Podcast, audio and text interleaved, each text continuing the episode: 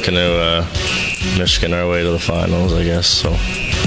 Um, yeah, we're trying it a lot. I mean, it's a skill play. I, get it, but I think that uh, that's kind of how our game's going right now. We're trying to skill our way through it, and we're trying to, uh, you know, toe drag, beat guys one on one, and to win, to win, you have to play the right way.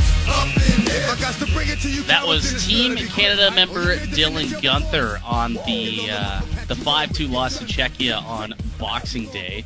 Uh, Leafs Lunch is brought to you in part by Two for One Pizza. Enjoy plant based garden pesto pizza, pizza and wings, pizza and penne combo, and more. Visit twoforonepizza.com. Uh, I'm with Jonas Siegel of The Athletic. I'm Mike DiStefano, and uh, got another game tonight. Canada taking on Germany at the World Junior Championships. You can listen to that right here on TSN 1050. Puck drop at 6:30. Um, yeah, well, what did you make of all the the the hoopla that was uh, made of, of the the team and the Michigan attempts that they were making early on, and, and really just trying to win that game with skill? It seemed like afterwards the players it's a bit of a wake up call for them that that might not work in this tournament. I actually kind of think those things can sometimes be good for a team. I mean, you can even look to what happened here with the Leafs, where you get off to this funky start and things get really tense Yeah. and it's almost like it kind of snaps you back into like this is not going to be you're not just going to like dance your way to the gold you know what i mean like i kind of think in some ways it might be a blessing in disguise because the like the hype for this team is just so almost out of control right Yeah, and I solely, solely blame Gord Miller for calling this like the most explosive team that Canada has sent since the Crosby, Getzlaf, Perry team back in 2005. So, um, all love, all love to Gord. But, you know, I, I, here's the thing like when it comes to the michigan and when it comes to this team like this it's kind of the way that these kids all play in in today's game um, at least they do here in canada and that's that's i think the problem is you know they look and they believe that they can win these games with all skill and, and i kind of like the parallel that you drew with the toronto maple leafs because if you look at the way that they were playing in october it, you, you saw a lot of that where they were trying to win games with skill as opposed to playing a cohesive hockey game as a team and they were trying a lot of one on ones. They were trying the stretch passes, cross ice passes that were getting knocked down, um, and they weren't getting a whole lot done. And it seemed like Canada was doing a lot of the same things against Czechia. And uh, you know that Czechia team, they're they're pretty good. Like they've got a couple of prospects from from last year that were high draft picks. They've got some draft picks that'll be in the upcoming draft this year. That Shala kid looks pretty darn good as well. Um, but I I think that much like Toronto you're right where maybe this will be the wake up call and they can kind of buy in and play a much more sound game more of a, a, a north north south game as opposed to playing a lot of east west and tonight they'll have a chance to kind of avenge that loss against um, against Germany. I'm with you. I'm with you all the way. I'm, I'm looking at the standings and i'm wondering where connor bedard should go. Maybe i'll ask scott All right, let's get him on. I think he's on the line now. Uh, yeah, he is. All right, Scott Wheeler of the Athletic. Uh, Scott, how's it going, pal? How is it out east uh, in the East Coast? Have you been able to indulge yourself in a, a nice traditional East Coast donair yet, Scott? I have not indulged myself in Oh, a donair are you yet, but? I did. I did visit the town last night for the first time with some colleagues here, and we had a little bit too much fun at lower deck. So that's uh, oh good that's spot been my experience so far. Yeah, I, you know, I I have not been blessed to uh, party it up in Halifax, but my mother's from the East Coast. She's from Cape Breton and lived in Halifax for a couple of years, and she says that uh, it's a fun time in that city. It certainly is is a fun time. The one time I was there, though, I think I went to Bubbles Mansion. I don't believe it's there anymore, but he had a restaurant, um, Bubbles and Trailer Park Boys, and that was that was a very interesting spot uh, to say the least. Uh, so, Scott, we're entering day three of the World Junior Hockey Championships tonight. Uh, there's a couple of games, got U.S. and Slovakia at 4 o'clock, and then Canada looking to bounce back from their first loss against Czechia. How much pressure do you think is going to be on this team to respond after losing losing their first opener since 1998? Well, if it were right into a tougher opponent, I would say that there would be a great deal of pressure. But I think there's going to be very little in their next two games. They almost get to, by default, feel really good about themselves coming out of out of the loss. Uh, they took sort of yesterday and this morning off. No morning skate, no practice yesterday. Just a bit of a reset. And now they get Austria and Germany in their next two, and they're going to put up some big, big numbers. I think. I think you could see Connor Bedard score a hat trick in the next couple of games, and you could see Adam Fantilli sort of get back at it after a disappointing sort of World Juniors debut. So uh, the schedule shaped up nicely for them that way, where they don't have to go right into Sweden and suddenly they're reeling and they're 0 and 2 and everybody's talking about it, and uh, now they get to sort of really, really get get rolling here and get some chemistry and and I, I honestly expect that it's going to be kind of uh, eight nothing, nine nothing, ten nothing games over the next two. So uh, it's it's uh, that that's the way it goes at this tournament sometimes, especially without Russia participating. There are just a, a couple of less uh, interesting games, but uh, Canada is going to be all right, and they've they've got an opportunity now to to feel good about themselves. Scott, are you with me that something like the other night can actually be good for them in the long run in this tournament? Oh, no question. I think it's good for them. I think it's good for this tournament. It, it immediately pulls fans into it in terms of interest level. It immediately becomes a, a talking point around the country.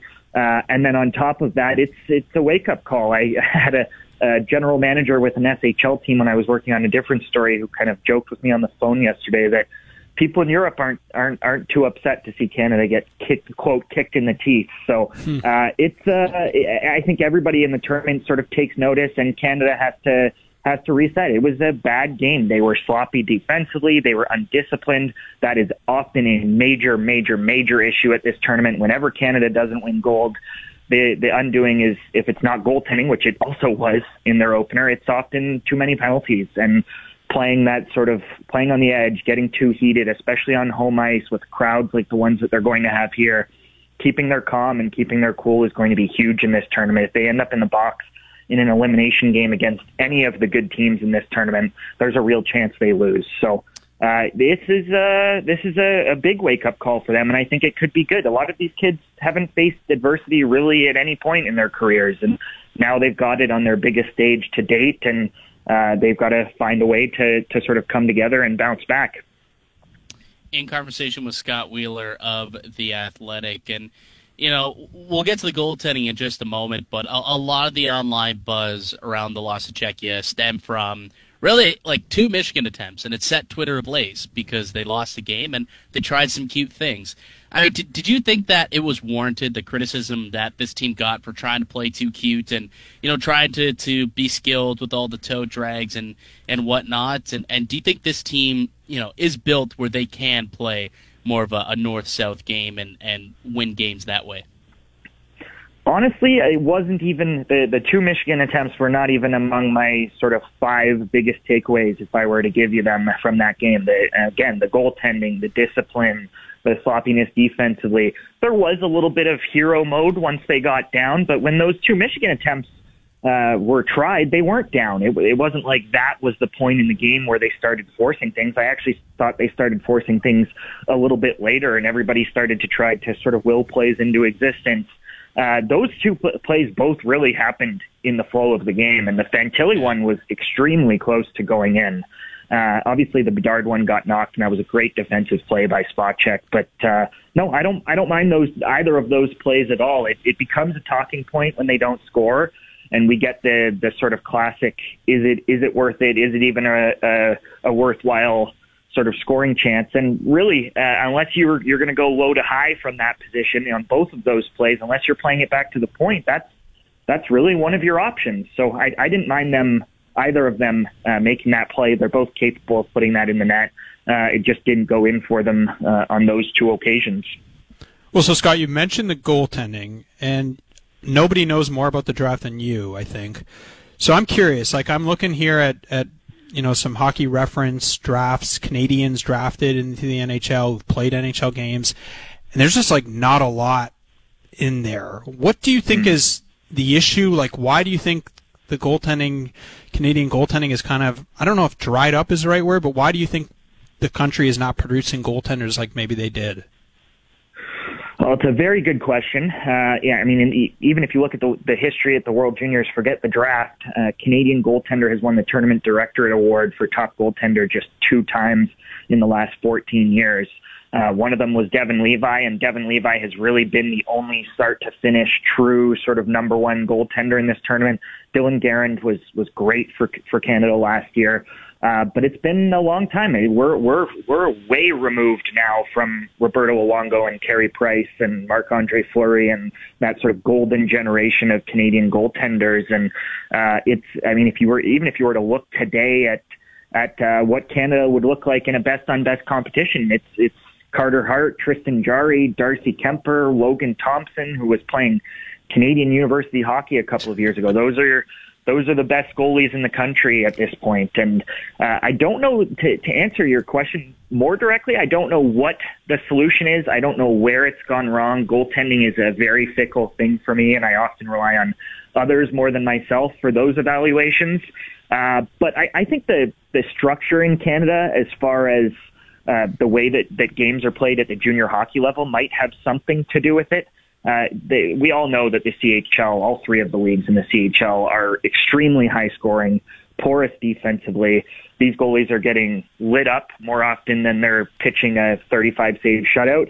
Uh, and some of that is is the talent level, but certainly some of it I think is just a byproduct of of the way that they're brought up. The goaltenders in in uh, in Europe get to square up to a lot more shots. There are shots coming from further distances over there and then maybe that maybe it's a confidence thing. Maybe they get to build build confidence and control. Uh, I'm sure there's more to it. I'm sure goalie gurus would tell you that there's there's something to the coaching over there that's doing a better job. And uh, obviously, we've seen in the U.S. the success that they've had. Uh, their goaltenders today would be Connor Hellebuyck and Jake Oettinger, two of the best goaltenders in the world. So uh, it, I don't know. I, I really, really don't know what's happened, but it has been it's been a while since since Canada has produced a sort of true top end goaltender. Even the the best prospects in the sport right now who are about to break into the league are Jesper Wallstedt of of Sweden and Yaroslav Askarov of Russia. Right? It's it's not coming. Uh, so it's uh, it's I don't know. It's it's not uh, not good. It's probably Canada's sort of biggest weakness uh, on the world stage as far as development goes. Yeah, if I was a general manager of an NHL team, I think I'd be strictly looking at KHL goaltenders because or MHL, VHL, whatever it is, because they seem to be doing something right when it comes to developing goalies. And I mean, even to really quickly, I guess, link it back to the Maple Leafs. You look at the last few goalies that they've drafted; they're not from North America, right? You've got Dennis Hildeby, who they took this year out of Sweden, and then you look at got uh, what Vyacheslav Peksa and then Artur Akhtiamov, two Russian goaltenders. So it seems like even Toronto's starting to go with that mold, trying to find that guy across the pond to to make it work here in in, in uh, for Toronto. Yeah, there's no question. And in Hildeby's case, they they look like they've done a tidy bit of work with an overager who is playing extremely, extremely well in the SHL this season. So, uh, but they've they've the Leafs have drafted on the goaltending front. The Leafs have drafted as many goaltenders in the. I just this is just anecdotal, but I would think that they've drafted as many goaltenders in the last seven or eight years as any team in the league. It seems like they they pick one uh, virtually every season. So um, it's uh, it's a work in progress for the Leafs as much as it is for for Hockey Canada that way. And uh, the history of the Leafs at the draft in terms of drafting and developing goaltenders uh, really isn't a, a very glossy one. Outside of of Felix Potvin, there hasn't really been much that they've sort of done themselves within the organization at the draft. So uh, that's another area that they need to to sort of dial in on in conversation with Scott Wheeler of The Athletic. He's out in Halifax for the World Junior Championships, and Canada gets back in action tonight, taking on Germany. Um, I, would imagine that most of our listeners uh, not too familiar with the German squad, uh, Scott. So, is, is, there anyone to, to keep an eye on in that uh, from Germany in the game tonight? Uh, Julian Lutz is the big one, a, a second round pick of, of the Arizona Coyotes he dealt with all of last season, dealt with a really, really serious back injury that derailed his draft year. Uh, heading into that year, he was kind of viewed as a potential late first. Uh, ended up being a second round pick when when the injuries sort of cost him the, most of his games. Uh, but it's not a great German age group. I've actually been pleasantly surprised by how competitive they've been. They lost Uh, obviously, just one nothing to Sweden in a really, really tight game yesterday, where the crowd got behind them as they tried to claw back. And uh, but honestly, outside of uh, outside of Lutz, there isn't uh, there isn't much there, uh, frankly, in terms of prospects. Nikita Quapp, their goaltender, is a Carolina Hurricanes prospect, but uh, until his sort of 43 on 44 uh, performance yesterday, and he was brilliant yesterday. I wasn't even sure he was the best goalie for them. He really, really struggled. Played a couple of the worst games I've seen a goalie play in a while this summer at the at the tournament in Edmonton. And they've got a kid by the name of Simon Wolf, who's a little bit a little bit younger and a little bit smaller, certainly, but uh, is is really talented in his own right. So they're going to need Quapp to to sort of keep them in games, uh, and they're they're going to need a big performance at some point from Lutz if they want to make it to the quarterfinals. So, uh, an interesting team in terms of it just not being what it once was. Uh, this has been a very competitive team in this tournament in recent years. We saw Tim Stützle and JJ Peterka and Moritz Seider and some of the real stars of the tournament have been from Team Germany in the last four or five years. But uh, that that age group has now graduated, and it's started to look more like the Germans looked for a long time before the sort of mid 2010s. Great stuff as always, Scott. Uh, enjoy the game tonight, and uh, we'll chat again down the road. Cheers, guys. All right, there we go. Scott Wheeler of The Athletic uh, covering the World Junior Championships for The Athletic